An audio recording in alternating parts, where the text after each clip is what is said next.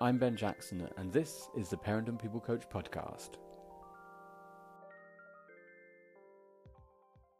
In today's episode, I talk about when we make plans, what makes us throw big problems in our path? Why do we create obstacles, and how do we get over them?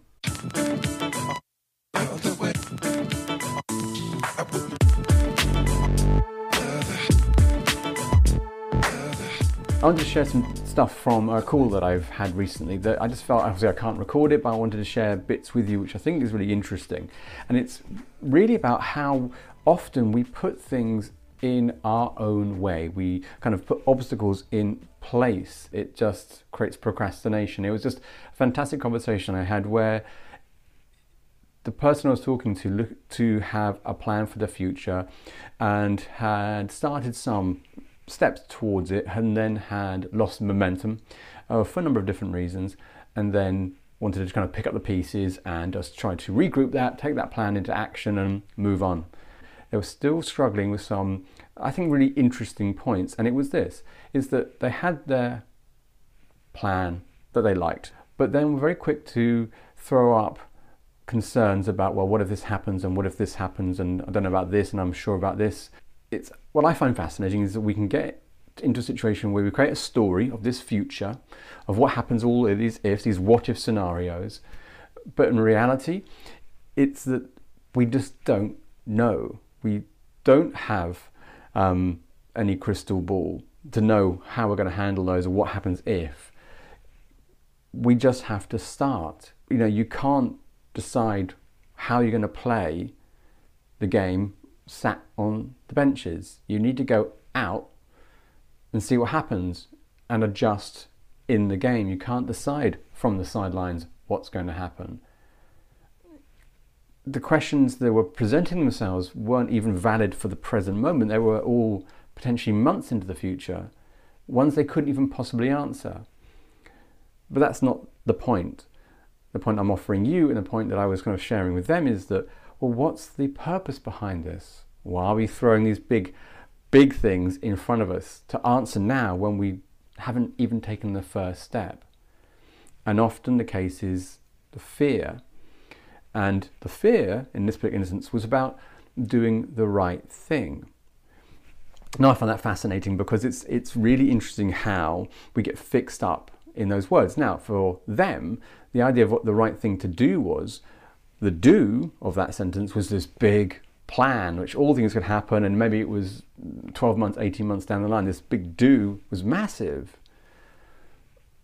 So we had to draw it all the way back to the now, where we're working out if we are going to move forward and make this dream happen.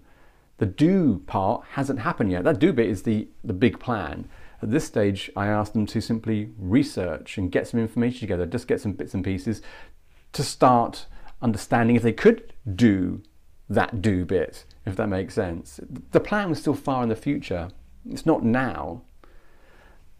Now we are free to get knowledge, free to get information and gather it and put together and create some sort of idea if it's a valid thing to go and do.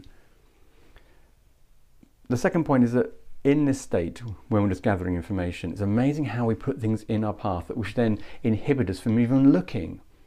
That fear begins to grow, the uncertainty grows. So I challenge them stop the overthinking and just work on what you do know and go and find out. Go and start with small steps towards this the goal, the idea and then you can decide if it's the right thing to do. Right now, you have no information. I said so many times in, to so many people, the, the gap of uncertainty between what we do know and what we're thinking about as an idea create is a place where fear festers, it, where it grows and kind of pushes us further away from our goal. The best way to combat that is information, knowledge, research. It becomes a bridge from where we are to our goal. It becomes a ladder we can actually use to get across. So I encourage them and I encourage you. When you're facing a situation, you notice yourself going to this pattern of throwing up big problems, which aren't actually even even in the, the immediate or in the short term, is that you're thinking, well, what's happening there? Why am I doing that? What's the cause?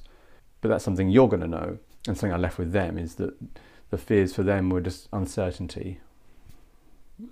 It's about recognizing that that's an implausible position to make a decision on. Actually, it's worth repeating. Uncertainty is an implausible position to make a decision on. It's not good enough. That's why we find out. That's why we start, because you never know what you're going to find out as you go along. And a lot of the times, the bigger things we're throwing in our way actually aren't so big when we start to work through the plan towards the plan of finding out. So I'll leave with you, as I said with them, find ways to fill that uncertainty with knowledge and information, bridge between where you are to your plan, and you're going to find those big obstacles dropping away, or at least finding more manageable, and then getting you actually on track, connecting to your passion, connecting whatever you want to do, and get you to to your goal. So, said to them, said to you, hope that's been worthwhile. And if you've got any thoughts about it, any questions, drop something in the comments. and I'll reply to every single one of them. Other than that, I'll catch you next time.